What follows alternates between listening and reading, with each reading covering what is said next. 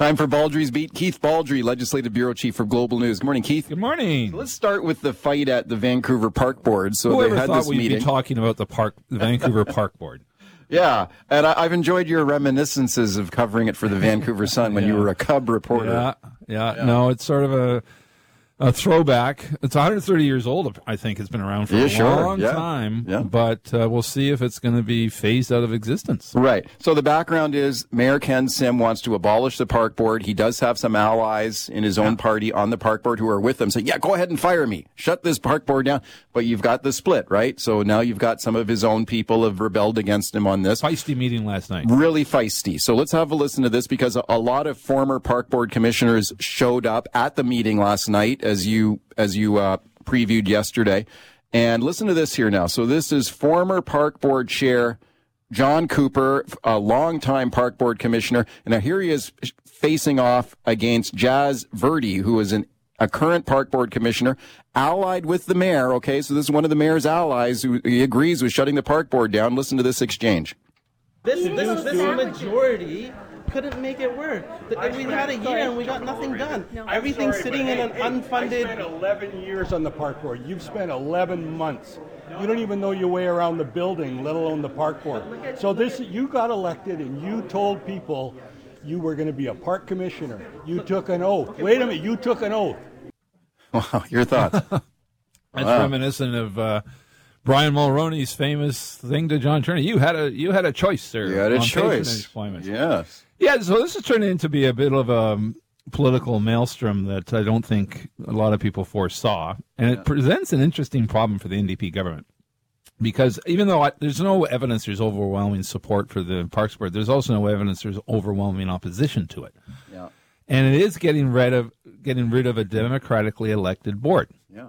uh, like basically ending it, not replacing them, just ending it which I think is going to give the government a little. I thought this was going to be a no-brainer. Just you know, do Ken Sims a favor. Ken Sims is uh, a pretty good partner for the NDP government. They like his support. He shows up in announcements, uh, signs off on a number of um, sort of validation uh, news releases. Uh, so they need stuff like that. And now Ken Sims wants them to bring in amendments to the Vancouver Charter.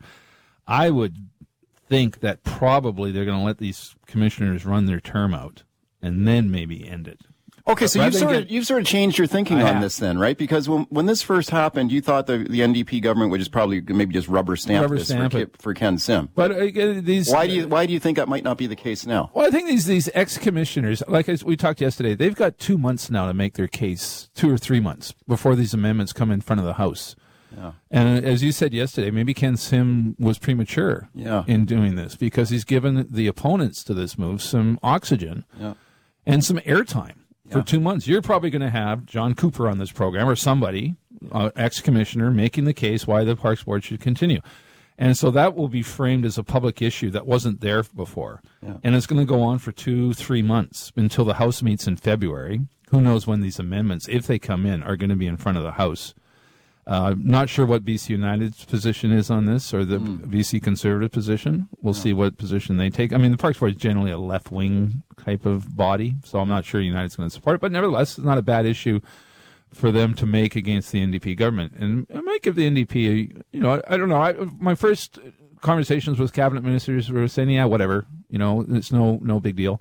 Now maybe it turns into a bigger deal, and we'll see. Van- Vancouver's basically NDP territory, with the exception of you know Vancouver Quilchena um, and Vancouver Langara in terms of seats. So it's it's it's fairly safe NDP turf. So I don't think they're going to lose seats over this issue, but it might give them pause. And I still think it might be better to let the commissioners run their term out rather than just arbitrarily step in and remove a democratically uh, elected body. Okay, interesting choice here facing the NDP it's government. A little here. more complex, I think, than Yeah. we first thought. Yeah, okay, that'll be one to watch. Uh, let's talk about the federal dental plan now that's rolled out from the Justin Trudeau government here. $13 billion program. Some people think it could cost a lot more than that. Okay, so some people think it's a lowball estimate. Means tested program. And uh, so here's the, here's the kicker now. You gotta be 87. Yeah.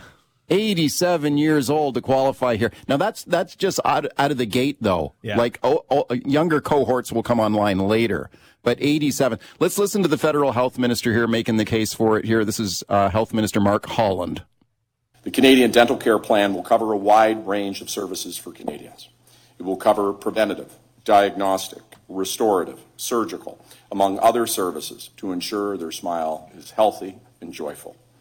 These include x rays, fillings, root canal treatments, and dentures. Yeah, if you're 87. Well, yeah. If you're 87. Um, at, first. At first. And it's yeah. going to roll out so younger cohorts will come online. You know, if the Trudeau government has any hope of surviving, it's got to turn the channel away from things Poilievre talks about, away from getting rid of the carbon tax, yeah. away from getting rid of the gatekeepers, as Poilievre says, and talking about these types of social spending programs. Yes. That's what liberals are known for. They've been silent on this stuff for two years. Really, I mean, there was the, the, the pandemic CERB payments, but that was tied to the pandemic. So the liberals have to really get in the game here. And this is potentially the start. You know, it's, it's a long recovery for them. I'm not convinced they can do it. But if they have any hope of closing the gap with the conservatives, they have to get the public thinking about programs such as this one yeah. rather than getting rid of the carbon tax. Right, and the pressure will be on Poilievre because Poilievre's talked about cutting, cutting spending, balancing he the hasn't explained how he's going to get you know reduce the size of government, which means laying off potentially thousands of federal employees and closing all sorts of programs. And again, the liberals and can and cancel, including this program, including this one. And yeah. the liberals really haven't, you know, they they attack Poilievre as oh right wing extremists, but they haven't gone after the details of, of his policy, the implications of cutting government uh, programs and spending. It does have a huge impact on taxpayers. Yeah. Well, let's listen to Jagmeet Singh here, the federal NDP leader who, who's taking credit for this dental program, saying he basically forced Trudeau to do this through their confidence and supply agreement. And listen to Singh here going after Poilievre on this dental care plan. Let's listen. Pierre Poilievre, despite having taxpayer funded dental care for most of his adult life, voted against kids getting dental care. He is opposed to seniors getting dental care, even though he's had it taxpayer funded for his most of his entire adult life. Your thoughts? Not a bad line from Singh to use yeah. on Poilievre. I mean, Poilievre is a, a career politician. Yeah. He's been living off the public uh, feeding at the public trough for uh, most of his lives in a taxpayer funded mansion, doesn't he? Yeah. Um, and again, look for the Liberals and NDP to really step up the attacks on Poilievre on these points. Yeah. And to frame it against things like a national dental plan. They've, it's the only hope they have of defeating him is to, to get people thinking about spending uh, programs and services for people rather than cutting taxes. Okay, closer to home here, we've got this extraordinary political landscape in BC with the rise of this BC Conservative Party, now in second place in all these opinion polls. BC United, former BC Liberal Party, falling like a rock here. I spoke to the BC Conservative MLA, Bruce Banman, earlier on the show today. Keith, I asked him, how about a merger? Can't you guys get together here? BC United, BC Conservatives, have a listen we're we're open to that discussion. Um, be, uh, but you know, I, I got to be honest. I think Kevin's ego is so big he won't allow it. Going after well, I mean, what's the point of talking if that's how you describe each other? Yeah. Uh, but no, you know, Abbotsford South is where Bruce Banman represents. Yes. Well, the, the United Parties, uh, either I think yesterday or today, are announcing their candidate for Abbotsford South. So how does a merger occur? When you've got candidates for both parties in the same riding. Who yeah. steps away? Right. You know, is Banman going to step down? I don't no. think so. He's not going to. He's not going anywhere. So does the United candidate suddenly bow out after you know one day being announced as a candidate? They also announced candidates in Cowichan Valley. Yeah. Um, and both parties are announcing both parties are every announcing day, candidates all the time. So yeah. who steps away? Yeah. And then who's the leader? Yeah. uh, is it going to be Falcon? When Banman describes Falcon's ego the way it, you know, in, that, in those terms, yeah. uh, does John Rustad suddenly fold his tent because uh, a merger with Falcon? So no, I, I think the merger is absolutely nonsense, not going anywhere. 604-280-9898 is the number. Star 9898 in your cell. Trevor in Vancouver. Hi, Trevor. Go ahead. Hey, Mike. You know, I've been following the Parks Board thing, and you know, I hear John Coupar last night, very aggressive, almost bully-like at the meeting last night. And I think for Coupar, it's almost personal because you remember Sim knocked him off twice, once for the NPA leadership and then for the mayor. He, Coupar dropped out maybe two weeks before the uh, uh, last mayoral election because he knew he couldn't beat Sim. So once again, I think it's less about Parks Board, more about a personal vendetta with Sim. Well, isn't he kind of on Sim's side of it now, though? Because he wants to keep John the Coupar? park board. Sorry, say that again. Well, John Coupar wants to keep the park board now, so isn't he on Sim's? Well, no, now he's on the other side of it now. mixed up Yeah. there. Yeah, yeah. No, so, sorry, that's my mistake. No, yeah, right. He's he's a you know he's Well, clashing you know, I think the Parks Board is this little community um, that's again very few voters vote in municipal elections. Yeah. and Parks Board is sort of an afterthought. I think council's the big thing. You mark your ballot, and Parks Board is sort of oh, you know, added as an as an add-on. Yeah. And so I just don't. But the people who get involved in that are obviously very passionate about it. Yeah. And you know, Coupar's been was there for a number of years. Uh, so once you once you remember, I wouldn't say it's a cult like thing, but it's a it's a small. Well, go, community. go ahead and call it a cult. It's a Go small ahead. community of people who that's that's what they're passionate about. So I'm not surprised really that you saw that many ex commissioners show up. Yeah. Um, because you know it was an important task that they performed in their eyes, and they want to keep it. Joanne in the Okanagan. Hi, Joanne. Go ahead. Hi, I just wanted to comment uh, two things. I guess uh, the merger between the BC United and um, the Conservative Party, I think, would be a bit of a mistake. Um, I, I don't think that it would be a good uh, fit for the change that we need in BC. And second of all, on a federal level, um, I think while I think it's a, a you know good idea in the sense of kids getting their teeth taken care of and seniors getting their teeth ca- taken care of, et cetera. I grew up in a generation where obviously that was not available, um, and my parents could never afford. Um, you know, so on one hand, that's great.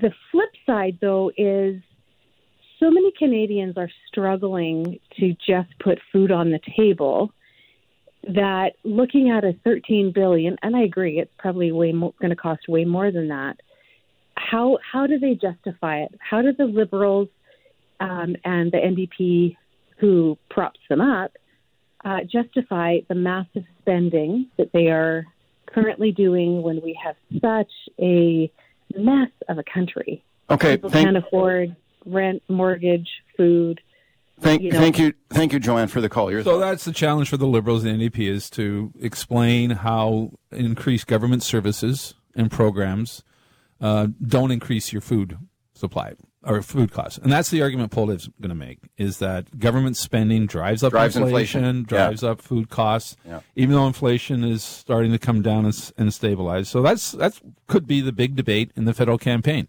But if you're a family with no dental coverage through your work, I Yeah. mean, this is uh, pretty appealing, Music is it to not? your ears. But again, as you said off the top, 87 years old Oh, is the first cohort that goes. not a lot of voters in that in that. Yeah, do you even have base. teeth left if you're 87? oh, dentures are covered, Yeah, though. yeah. Dentures are covered. Phil and Chemainus. Hi, Phil, go ahead. Yeah, morning, Mike. I just wanted to comment and say, where do people think the money's going to come from from the dental? Nothing's for free, and we're already being taxed to death. This is just going to be more taxes coming to cover the cost. Thank you. Well, we haven't seen any tax increase, um, but again, Poilievre's talking about cutting taxes. Yeah. You're not going to see the Liberals and NDP say we're going to increase taxes. That's just a non-starter. It's just basically these things potentially uh, drive up the debt, um, which is not the. I don't. th- I don't think it's a hot button issue with voters. Uh, The, the debt used to be a big thing back in the '90s, really, but it's ceased to think. I think being a an issue that people don't tie it necessarily to the cost of their food or anything like that, but uh, cost of living uh, inflation are still going to be an issue come the next election. So again, can the liberals pull a rabbit out of the hat here and make social spending and improving services and programs a more important issue for people than cutting Yep. taxes like the carbon tax? Yeah, yeah, I think that's the key there for sure. Susan in North Vancouver. Hi, Susan, go ahead. Um, as far as uh, dental is concerned, it's a very needed program. I have a disabled family member. I've been having to drive him to UBC. Now, luckily, we can afford, I can afford to help him because I received a bit of an inheritance. So I've given him my inheritance to help pay for his teeth to get fixed. But what about the disabled people and the poor senior people who I read about one time before they brought in the program? This poor old man that had such bad teeth. He kept going to his doctor for an infection. They kept giving him penicillin, but nobody would pay to fix his teeth. Doesn't that cost us money through the healthcare system as well? Isn't Okay. it silly not to help people that need the help? Perhaps we should look at helping those that really need the help. Susan, thank you for the call. You have 30 seconds. Yeah, well, we'll see if the dental plan resonates with voters. I mean, Yeah. it's, a, it's a new thing. Um, Jagmeet Singh's trying to take credit for it. Understandably, they were, you know, making this a big a big deal for them. But can this issue Could become a key campaign issue. Or, Yeah, and does it become a, a bigger issue than, say, getting rid of the carbon tax? Yeah. and that may be what the election's all about. 911. 911, what's your emergency? I'm on a cruise ship. Ah, there was an explosion. Oh my god, the ship is sinking. I can't get out. There's water everywhere. We're going down. I've got a lock on your location. Stay with me. Hurry, hurry. Hello? Are you there? Help is on the way. Angela Bassett and Peter Krause return in an all-new season of 911 on a new night. Thursday, March 14th on Global. Stream on Stack TV.